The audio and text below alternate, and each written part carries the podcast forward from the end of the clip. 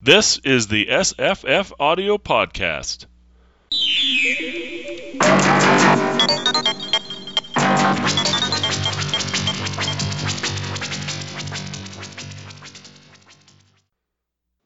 Hi, I'm Jesse, And I'm Scott.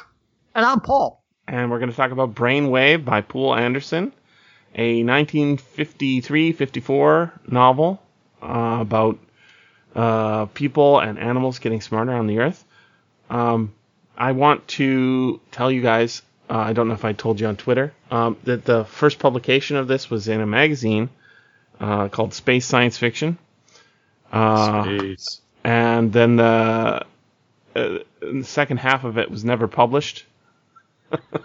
the magazine went out of business, so we have a serial in which the first half sets up a story, and then the second half just doesn't exist until the paper book comes out the next year. That must have been annoying.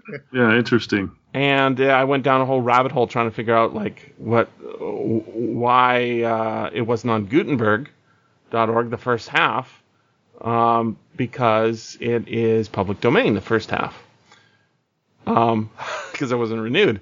But turns out that Poul Anderson's estate, aka Greg Bear and, his wife, um, threatened to sue Gutenberg for having it up there um, because their logic, as far as I could follow it, was because the second half was published the, the next year, uh, it didn't need to be renewed.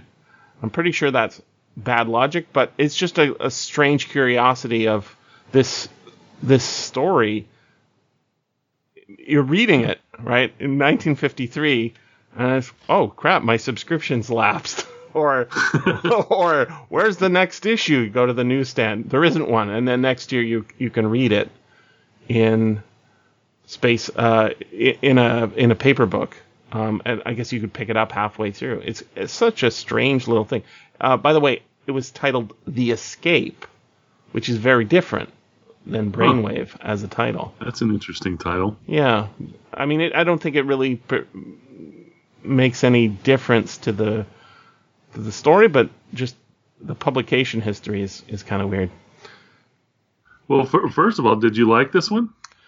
Uh, yeah, I sent out a tweet this week saying I, I'm sort of putting Poul Anderson on notice. You better you better uh, give me the goods, man. I'm starting to worry about you.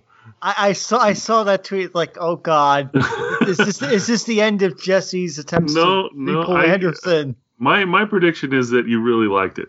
Am, am I right or wrong?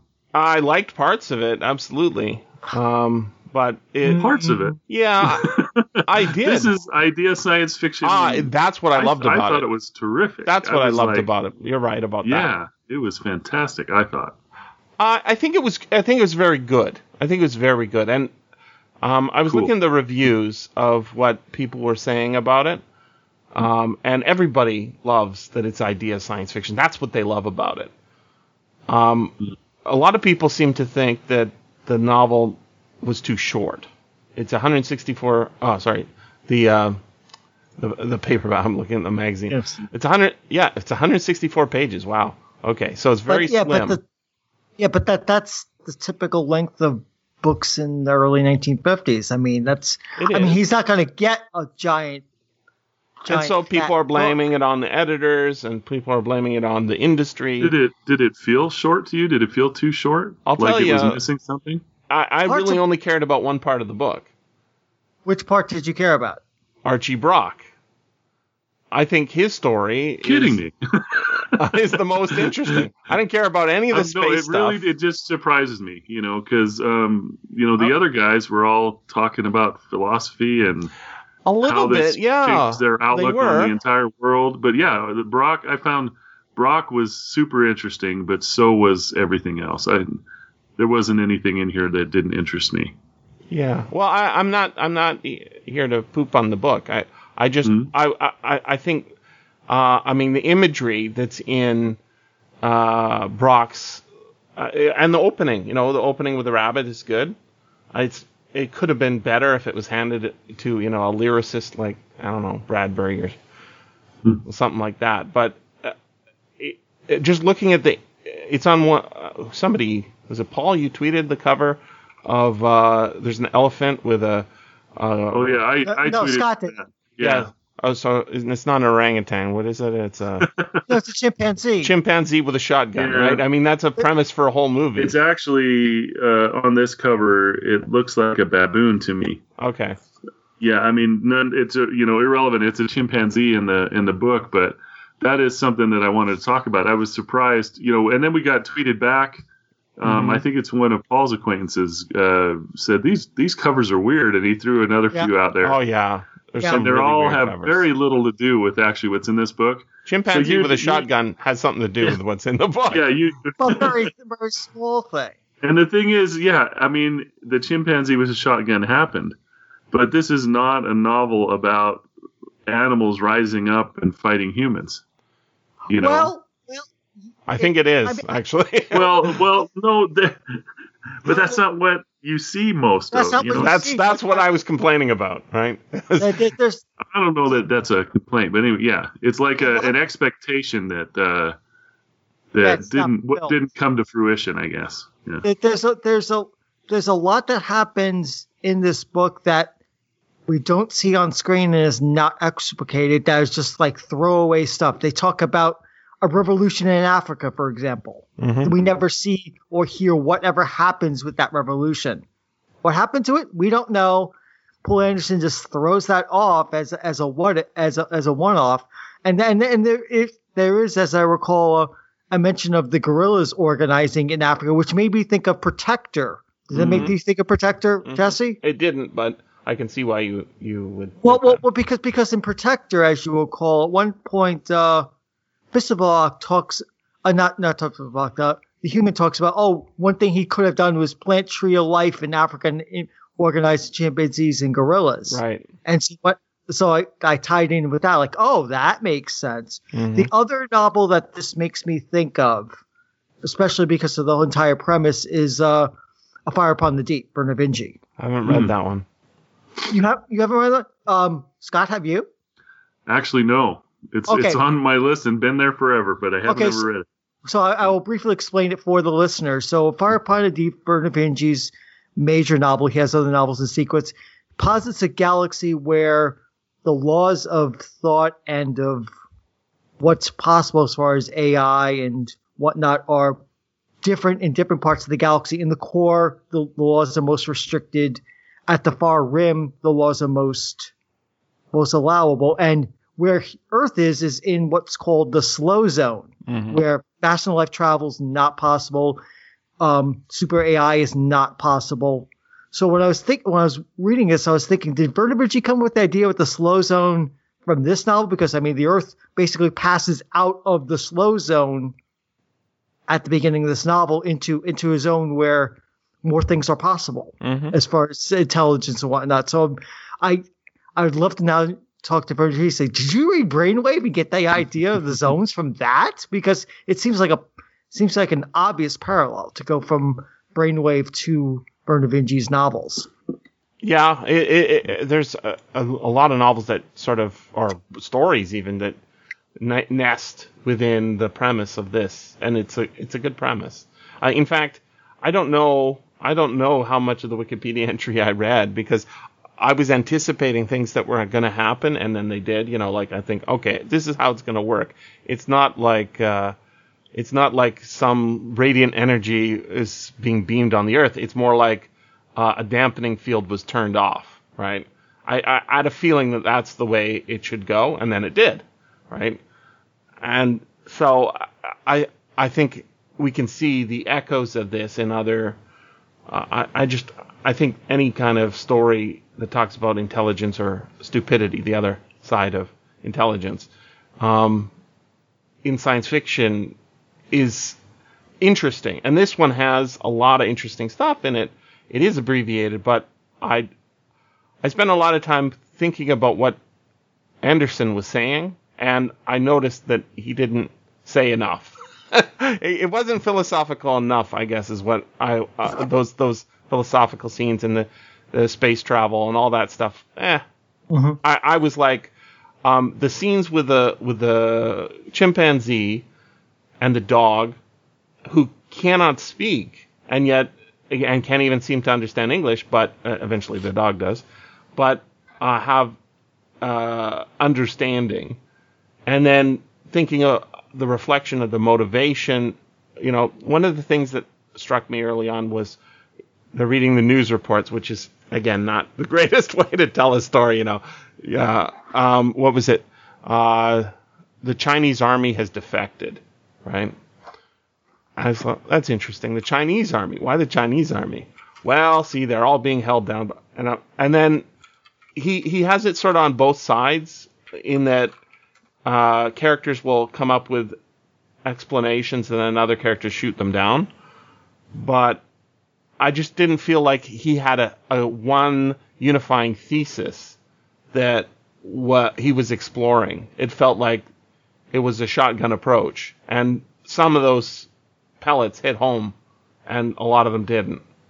For me, I I really I wanted to like it because I lo- I I thought the premise is is terrific, just like everybody else did. And I was looking at the reviews on Goodreads, and they're they're not universally praising, right? They're everybody seemed to think it was lacking a little bit, but I'm not saying it wasn't worth reading. I just think uh, almost needs to be. Uh, somebody said on Goodreads it would be a good idea premise for a bunch of different writers to tackle.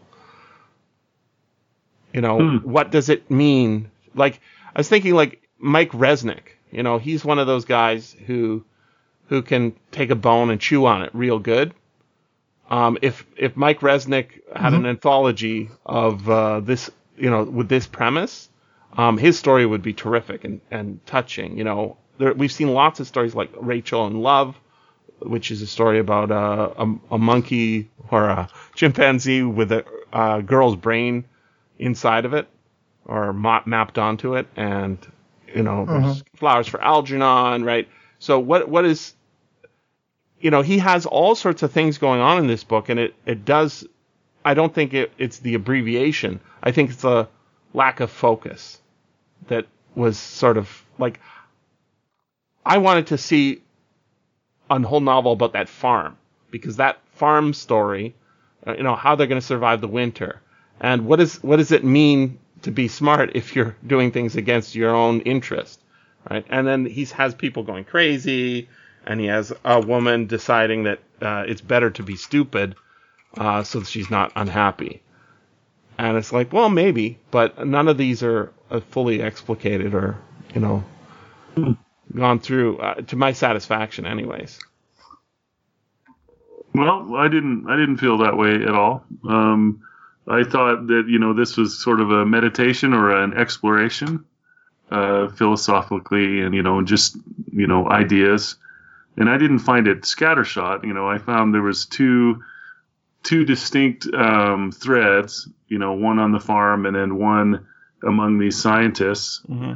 And mm-hmm. Um, you know, it's just you know whether anything was fully developed or not. I, I, when I finished the novel, I didn't feel like oh I I uh, I didn't wish for more of the farm scenes or anything like that. Yeah. You know, I was left thinking a lot of thoughts. You know. I was thinking um, maybe just cut them. Like if I was gonna cut cut the book up, I could take out a lot of it and just make a short story out of out of uh, mm.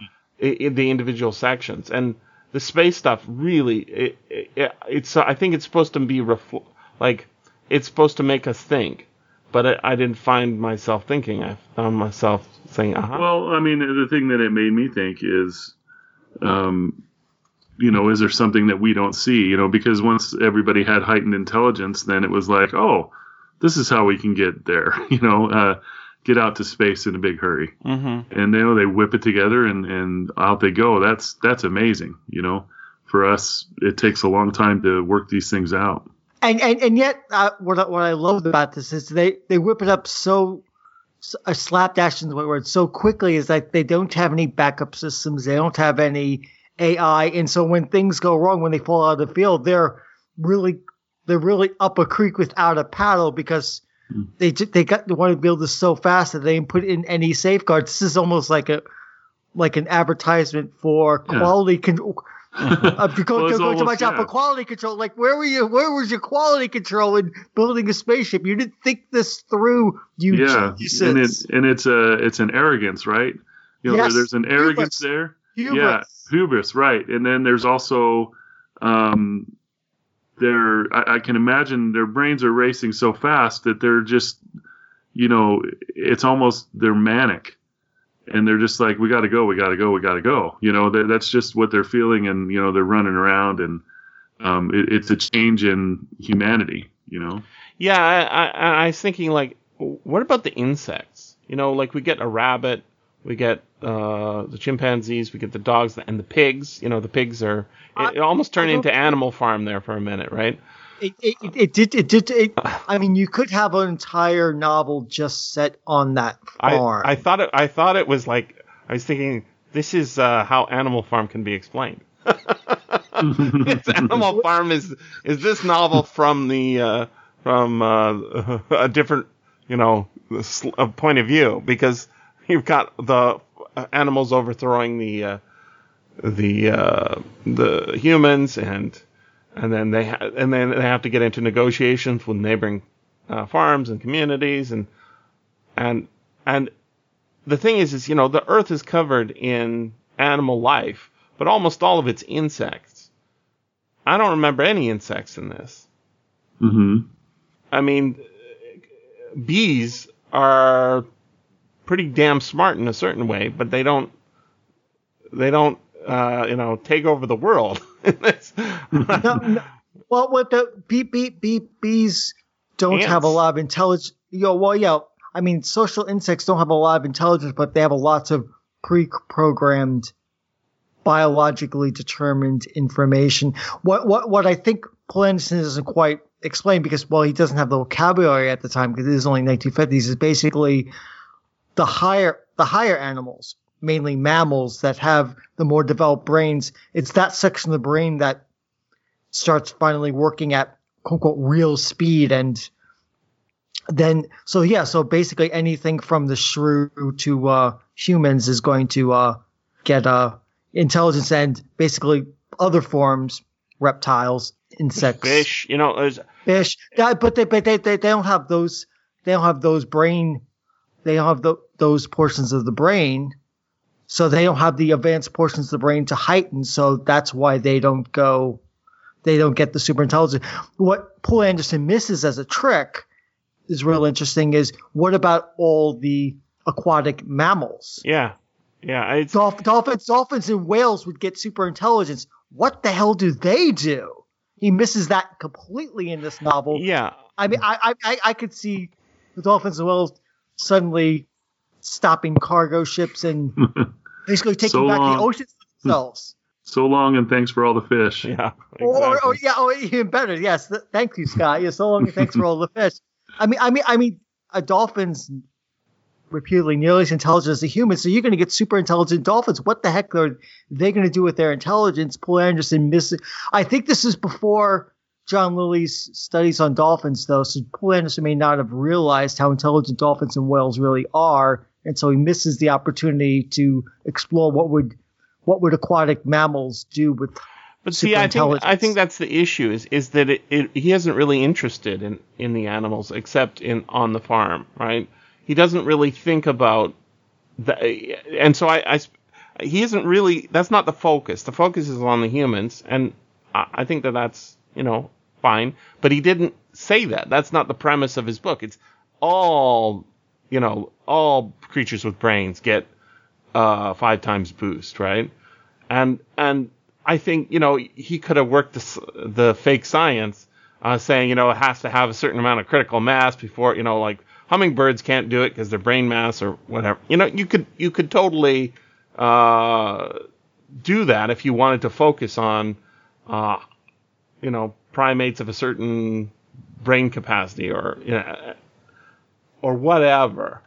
Um, and so I felt like he was doing something else, which is sort of let's explore what intelligence is and what what it is to make people intelligent. So I, I was thinking like, well, is this about school? Because what school does is make you more intelligent, supposedly, right?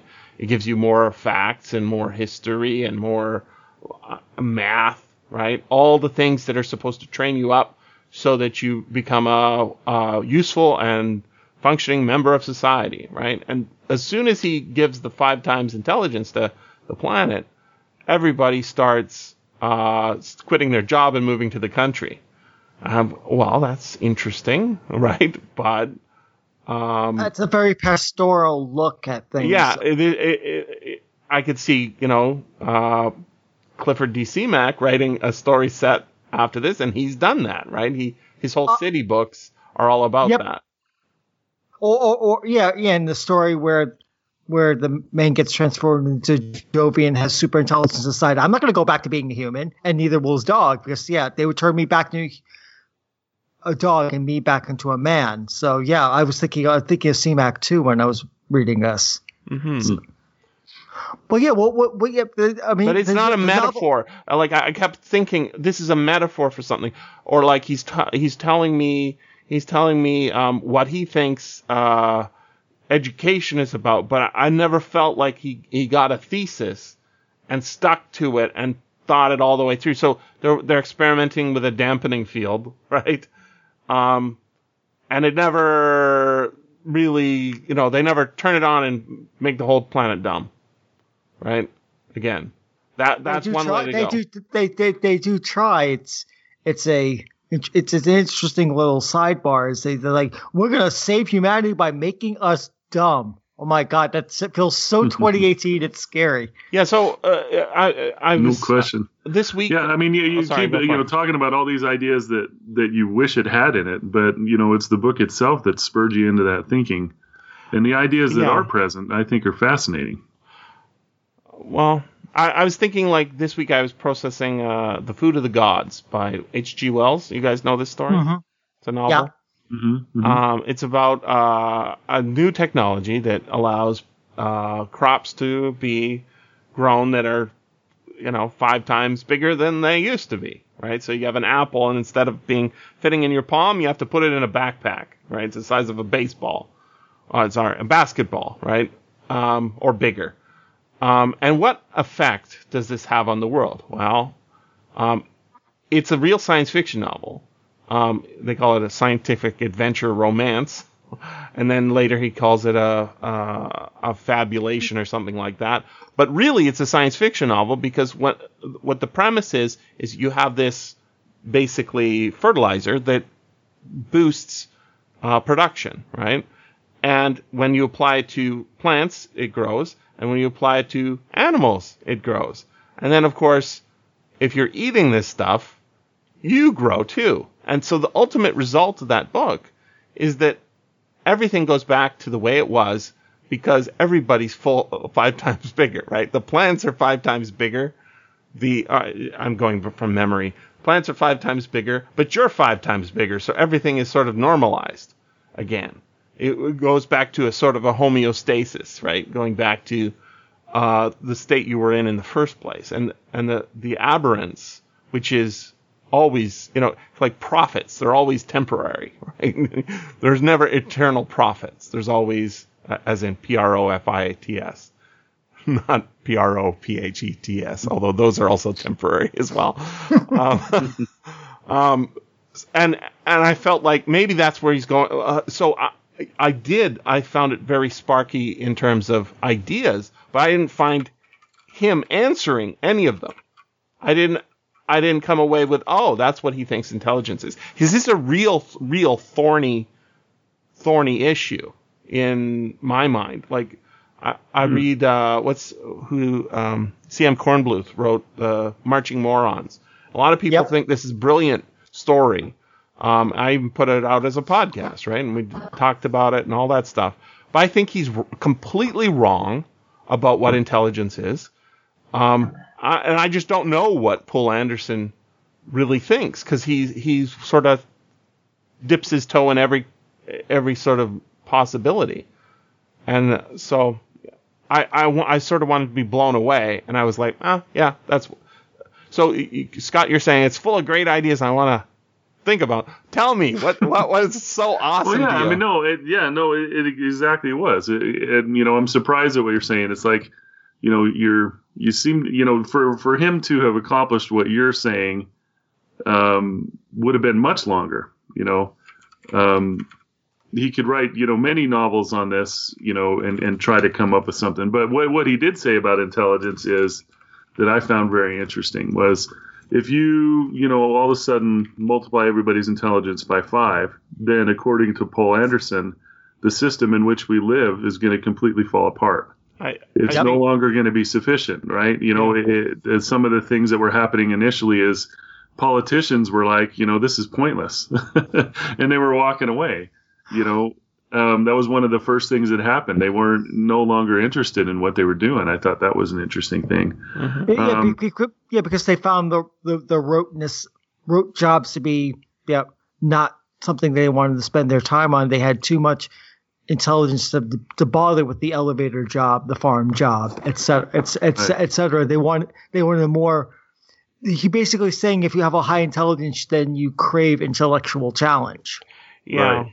Hmm that's what he's and saying. And then um, yeah, and then with Sheila, um, who wasn't very bookish, I guess you could say, you know, Mhm, mhm. um, sort of was looking into the abyss. You know, with her higher intelligence, she became extremely depressed and couldn't see the point of anything. Yeah, so that that is a different. The, uh, see, that one was that one there. I think is absolutely a possibility, but I'm not sure that's intelligence. Um, uh, see, what is? Uh, I really don't know what it is, and I'm not sure. I think he's right that things would change, but I'm not sure how they would change. So when, w- with the with the story of Sheila, right? She she's a very nice lady, right? Very pleasant. Very pleasant housefrau. Right, a very pleasant housefrau. Um, not particularly uh, good at uh, you know deep conversations or something, maybe right. And then she's multiplied, and now she's becomes dissatisfied. She she wants to be back the way she was. Um, this is like uh, you know you're told the world's going to end tomorrow, um, and you say no, I don't want to know. I, I want I want to not know, or in ten Um, years, you know. Um, Red pill, blue pill. yeah, that sort of thing. And is that intelligence? Because I don't think there is one thing that is. And th- there is a conversation early on in the book with the scientists sitting around the laboratory, and I, I think uh, he is saying something interesting, but it it seems sort of so small that he doesn't even really focus on it, which is. Um, people don't enjoy things uh, except for food right? And I remember at the beginning, they're they're in the cafeteria and they're he's drinking his co- one of the scientists is drinking his coffee and it tastes bad, right?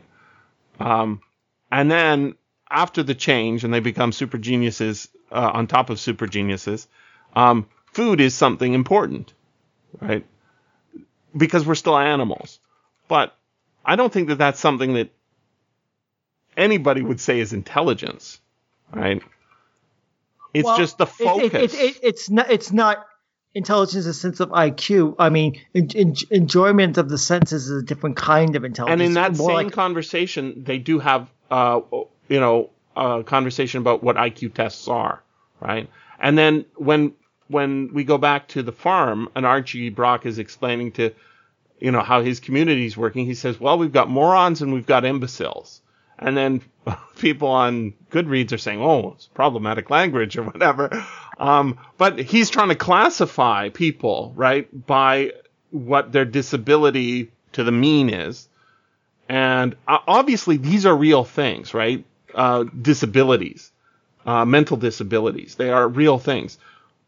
But are there mental classes that can be that like does existential angst only kick in after you hit a certain uh, class? I don't know if that that Well, No, I know, and it, assume did, that it didn't with everybody, right? You know, and I think that that kind of Yeah. rings true too. It's like you have a certain percentage of the people really just want things back the way they were, partly because of this existential angst, and some of them because of power, right? You know, they they've lost the uh, sphere of influence they had. You know, like some of those guys at the end that were trying to, uh, you know basically shut this whole thing or put the whole thing back the way it was before, you know, Mhm. and that's what they were spending their time doing because they they wanted their life back the way it was.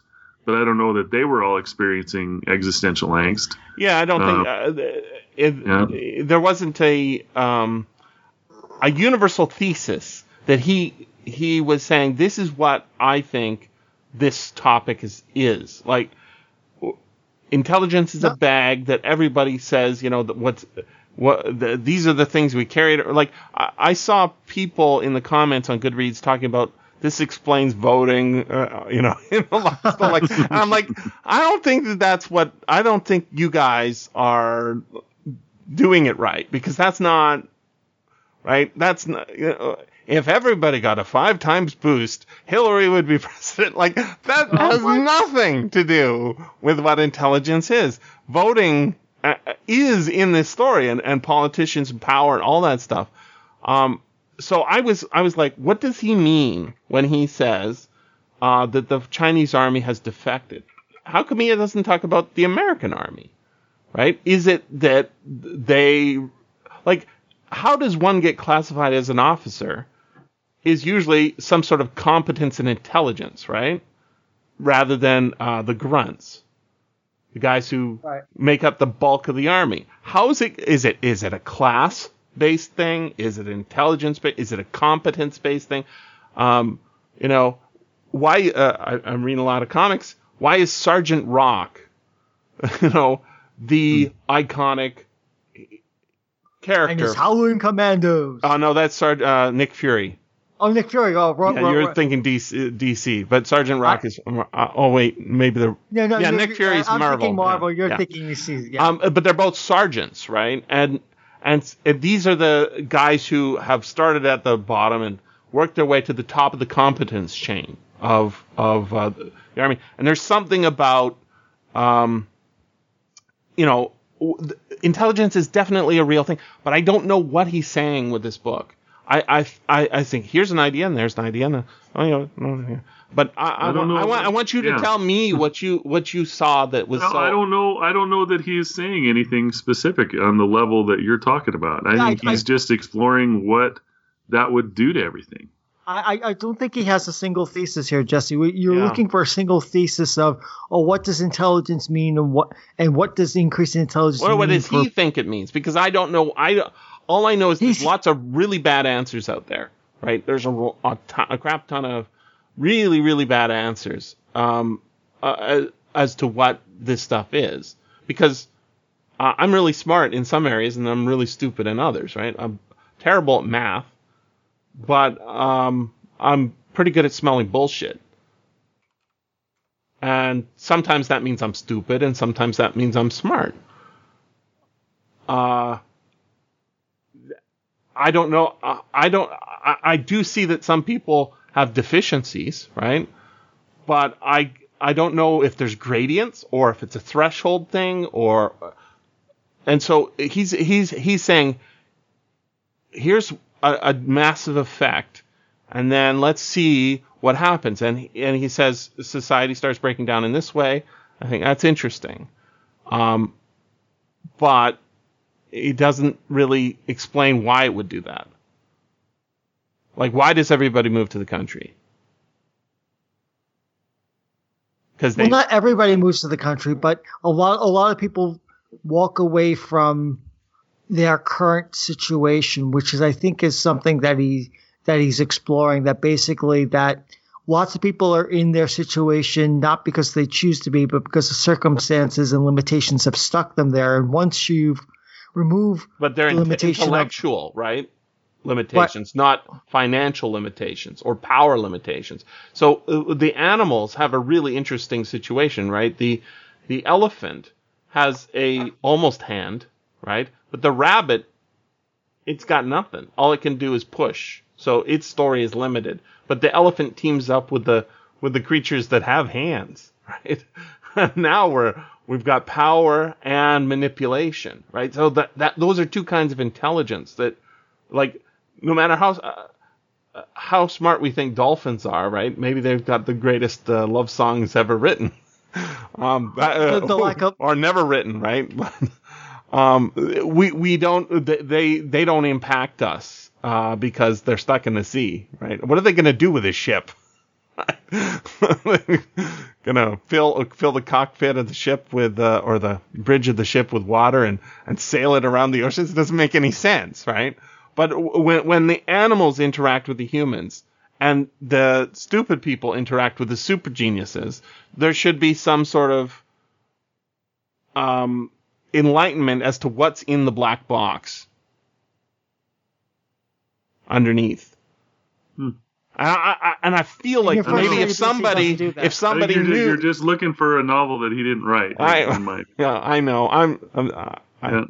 yeah I'll shut But up for a while there- there's, there's plenty of there's plenty of like I mean there's there's an idea that's explored in the space portion of this novel which I had heard first from Larry Niv by Larry Niven because this is the Poul Anderson as I mentioned back when we were discussing we were going to put this on the schedule that I hadn't actually read before and there was an idea that I came across from Larry Niven that once the theory that once a organism gets to a certain level of intelligence, there's no evolutionary pressure to increase that level of intelligence. Mm-hmm.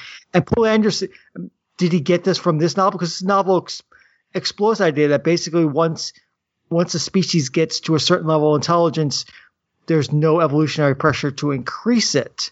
So so when, when so when they're exploring the galaxy and looking looking at these civilizations, there's no super super singularity civilizations for them to deal with because everyone's about the same intelligence, but they also they all grew up in in in the outside the field, so they they must have all theoretically smaller brains that just equal to um, 100 uh, IQ intelligence. So now, if you think about this, and he doesn't explore this, but if you think about the premise of this novel, okay, so humans can now explore the galaxy. Humans are now probably the most advanced as far as intelligence race in the species in the entire galaxy. What is that going to do?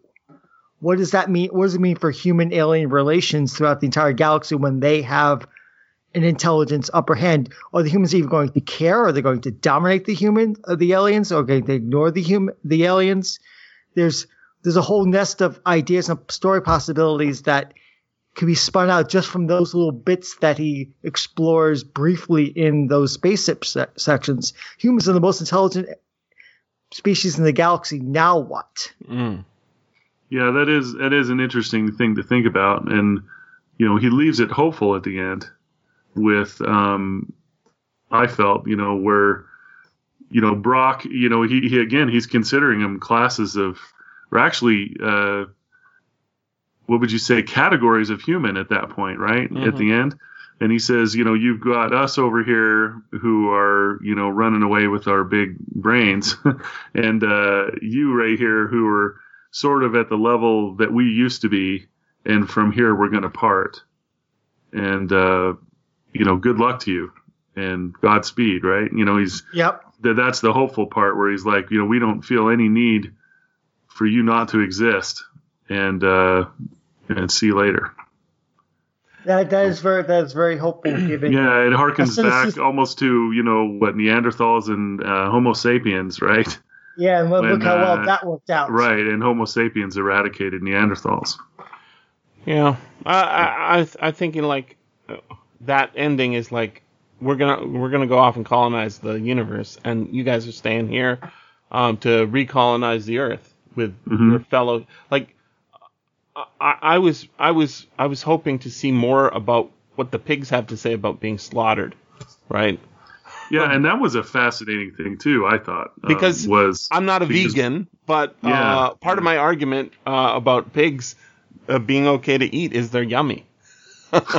you know, now Yeah, when the pigs yeah. say that about people, uh, we might have to do some negotiations, right? That's Since right. we, we both agree we're mutually Brock yummy. a- However, uh, and you know the chickens, right? They've been bred to to make eggs every day, right? Now, if we don't uh, we don't put a check on them, there's going to be uh, some trauma for them, right? Uh, just because if we let every egg be fertilized, all their babies are going to get killed by somebody else. So they might uh, come to some sort of philosophical uh, uh, but then they also don't have language, right? Like, how much is language important to intelligence? Um, the dog can understand, Well, but can't he, seem he to a lot communicate. to say about that, right? right? Yeah. he did have a lot to say about that. As far as dogs being able to understand, pigs being able to understand, the elephant, right? And then you go right into the fact that the higher intelligence folks immediately created a new language because our language was an a new logical that- language. Yeah. Right, it was an impediment to their speed. Yeah. right? So they were they were inventing all this shorthand naturally. So he did have something to say about uh, you know efficiency of communication and all that. But what I was saying there is it was really interesting because uh, he addressed that in a novel where Brock was getting pretty hungry, and uh, you know him and they were like, well, we need to slaughter one of these sheep, but he just it wasn't the same anymore. It wasn't the same as slaughtering a sheep before now the sheep sort of knows what's happening. And he's, uh, well, But the sheep you know, know, I don't know if I can do this. I don't know right? if I can do this. I, I, I think it's, uh, the, the, you know, sheep's no, you know, cows don't want to go in the slaughter slaughterhouse, right? They, they, they get a sense something bad's going on in there. Uh, what they can't do is Well, you'd- you'd in the queue. They, they- can't like you know, say I- to each I other, you know what? I think I think we're being murdered in there. What do you think? I th- well, I've heard Bessie. She never moves like that unless uh, something bad is happening. I agree with you. Like they they can't communicate in language, and language and communication are not the same thing. So what? Like that's what I'm saying. Like what is he saying? And I'm like, ah, there's something there. He's got he's he's pointing to something. As and then he just changes the. Ah, sorry, I'm pooping on that part of the book. But yeah, I totally, I was totally into those scenes, and even the opening with the rabbit. You know, it. What does this mean? What does it mean to be a an animal that has near human level intelligence, but you know, you got paws, you can't, you got no thumbs, you got no fire. hmm Yeah, it, it, it, it's a, it's a, it's a limit. I mean, the rabbit escapes the hutch, but yeah, the, the rabbit is necessarily limited. And that, and that, that, bring, that spins out whole new sets of questions that Anders, Poul Anderson didn't think about. Okay, so suppose all the the metahumans leave the Earth and you're left with humans and animals. Is there going to be um, speciation events where animals are going to selectively start breeding for traits that amplify and make use of the intelligence, i.e., opposable thumb Right. digits. Yeah.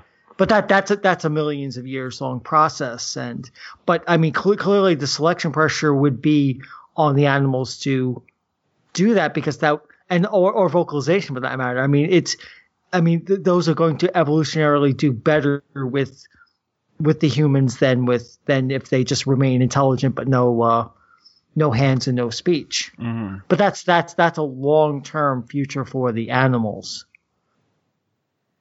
Which Yeah, makes me which makes me think which makes me think of uh, Lawrence Schoen's Barsk, which is a more recent novel where basically humans uplift animals into anthropoid intelligent people with hands and then the humans disappear and their animals are left with well now what do we do?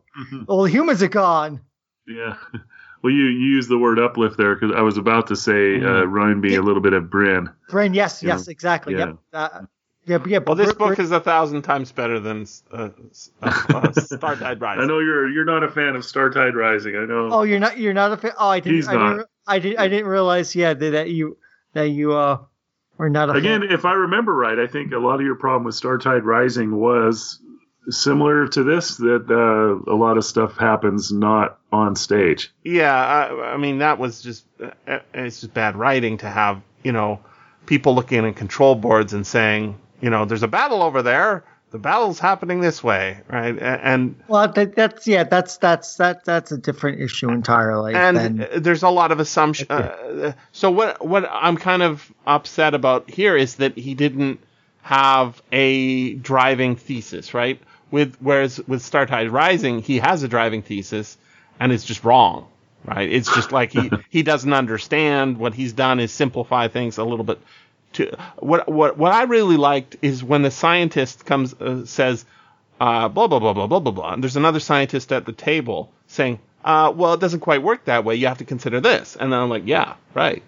Um, and and when when we've got a uh, woman who who um, eh, you know no no longer wants to you know read the gossip column or whatever, and now she's uh, you know turned into a, a poet, but but uh, doesn't like it because it's making her depressed.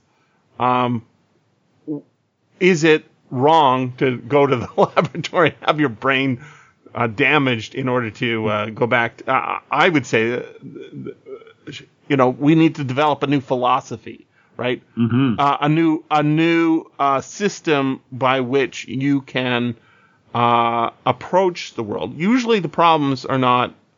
Um, I think Poul Anderson agrees with you, but go ahead. yeah, yeah, no, that's Yeah. exactly is is Mhm. like what is the new relationship on the farm going to be?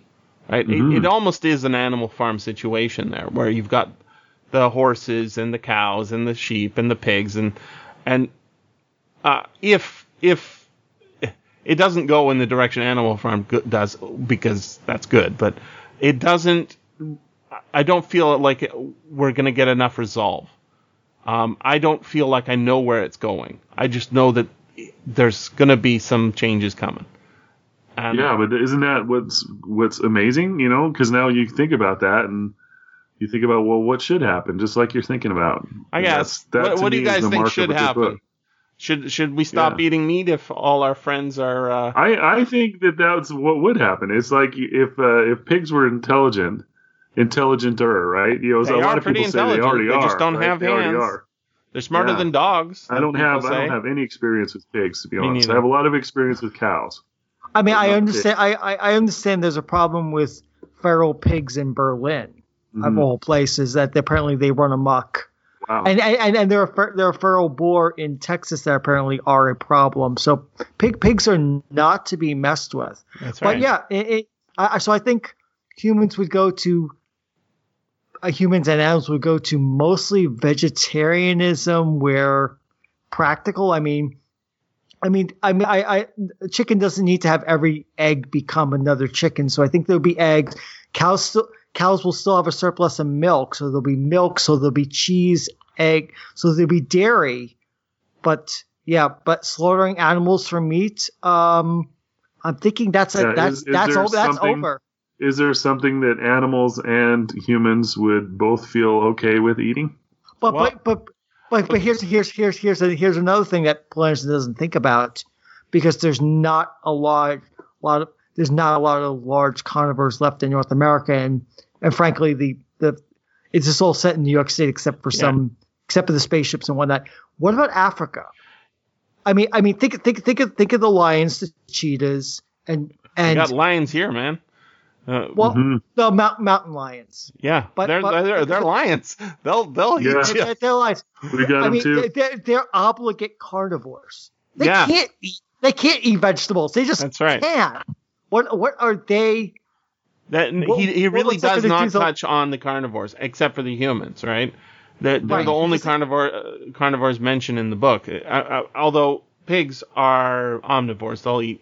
Yeah, yeah. Meat Pig, pigs will eat kill. anything. Yeah. But What, what what what are the predator prey dynamics of of the obligate carnivores, especially the big cats? But then And- again, also things like birds of prey, right? dogs. the thing is, is intelligence is associated with hunting, right? It's uh, so m- most animals we think of like sheep, right? They're they're they have instincts to huddle up, right? Get in the center so that you're not the one who gets eaten, right? the herd animals are run away or get to the center. If you're in the center, you're not going to be the one that's taken down when the herd starts moving, right? It's the ones on the outside, the ones at the back. So the the birds of prey do the same thing. You know, you, you- you're up in the sky looking for animals to eat. That's what your whole thing is. Is what makes you a effective killer is your ability, like cats, right? To hide, hide, and kill. Right? Those deceptive tech techniques. Wolves hide, wolves, wolves, wolves, stalk, wolves, kill. Wo- wo- wolves are going to be really, really interesting in this new world because they they they are they're a pack animal. They they hunt in packs. They're going to be heightened intelligence. Now, in the 1950s, I mean, if you follow the history of the wolf in North America, they were really at a nadir as far as populations inside the United States. So I think that's why Poul Anderson think about them. I mean, it's only in the last 50 years with the Endangered Species Act and whatnot that wolf populations have actually rebounded to a to a point where there are people in Montana and what and Wisconsin and other places that want to hunt them because because in the 1950s wolves outside of Alaska weren't an issue, but in Canada, I mean, in Canada, Alaska, in the 1950s, wolves are wolf packs are going to be a major disruptor of ecology. I mean, just to think about all the ecological disruptions outside the farm, where the I mean, if, if the intelligent humans go off to the stars and people living in these farms, what are the yeah, what are the things like wolves going to do, and how do humans negotiate when they're dealing with animals nearly as intelligent as baseline humans are now. And what what do the wolves want? What will the wolves do? I'm I'm, I'm suddenly I'm suddenly thinking of uh, the the game Traveller and the Vargr, which are the which are the uh, species that the ancients take wolves and basically turn them into intelligent beings and mm-hmm. set them out in the stars. It's no like, problem with that. That'll be fine. Mm-hmm. No, yeah, yeah, that, that doesn't work well for anybody. The Vargr, the Vargr are are uh, re- really uh, nasty and dangerous. So it's like wolf pack, near intelligent, human level intelligent wolf packs running around Canada and Alaska. That's not going to go well at all for anybody. Mm-hmm. It's, it's just, just going to be population crashes of prey because the prey will get more intelligent, but the wolves will be more intelligent. It's it the Earth's the entire Earth's ecology is going to be disrupted massively by all this. Mm-hmm. And uh, he Fascinating. he also, I mean, we we should probably uh, wrap this up soon, but I I wanted to uh, also point out that like the thing that that we don't uh, see in this intelligence boost is is um, the amount of time spent uh, under tutelage, right? How uh, Paul Paul doesn't have kids like me, but Scott, you've you've got kids. Are both of them in college now, or just yes. one? Uh-huh. Okay, both are in college and uh, at some point you're going to have an empty nest, maybe, right? Mm-hmm. How many years does that take? 20, 20 ish years, right? How many years before the empty nest? Yeah, I mean, there's no no kids living with me now. Okay, so so 18 I mean, but, or so years, yeah, right? Yeah, 18 years. Right. 18 years of of raising, protecting in the nest versus you know most animals one uh, less than a year sometimes not at all, right? Uh, if you're an mm-hmm. insect, you never meet your parents. Snakes, you know, that sort of thing, turtles.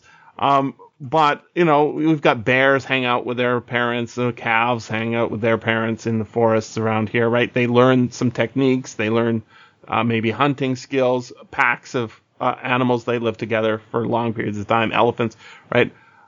But at some point, you become a full fledged member of the group. Um, all of that amount of time is learning to use not just the the the physical tools but the cultural tools. The learn all the all the linguistic tools and techniques right? Yeah. all of that is something and it's not just for poetry. It's also for uh, ways of uh, killing and taking territory and turning uh, trees into into things. So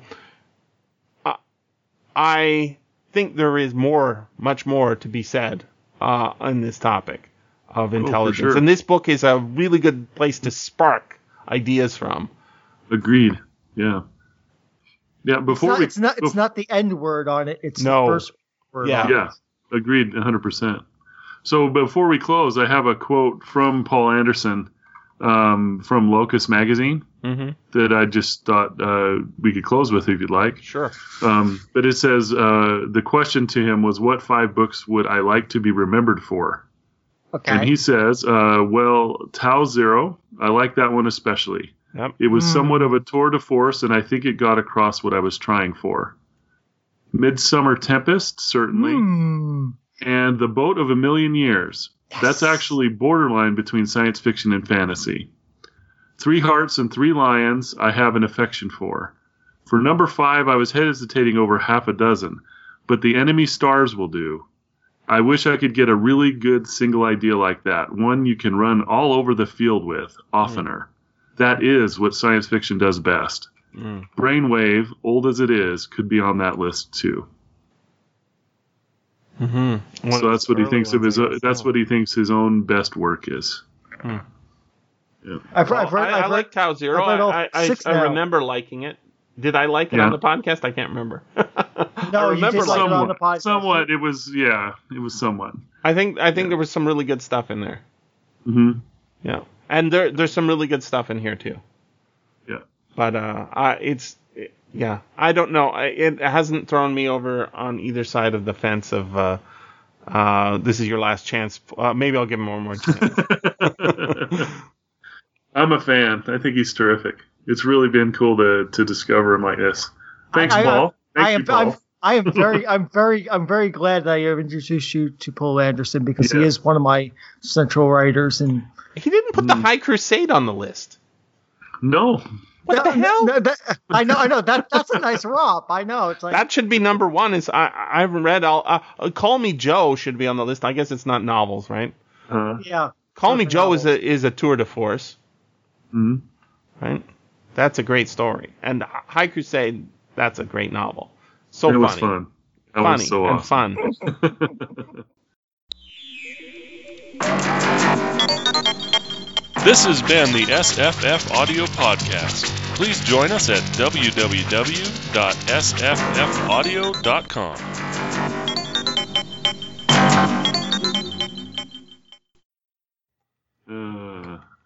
Change the topic. It'll, it'll change the problems. It won't solve the problems. Well, it would it would slow them down. I mean, I, I'm, I not, mean, the whole I'm not suggesting it's a moral thing, but it would certainly no, slow them down. no. The people that say, "Oh yeah, guns never solve problems," guns change the problem.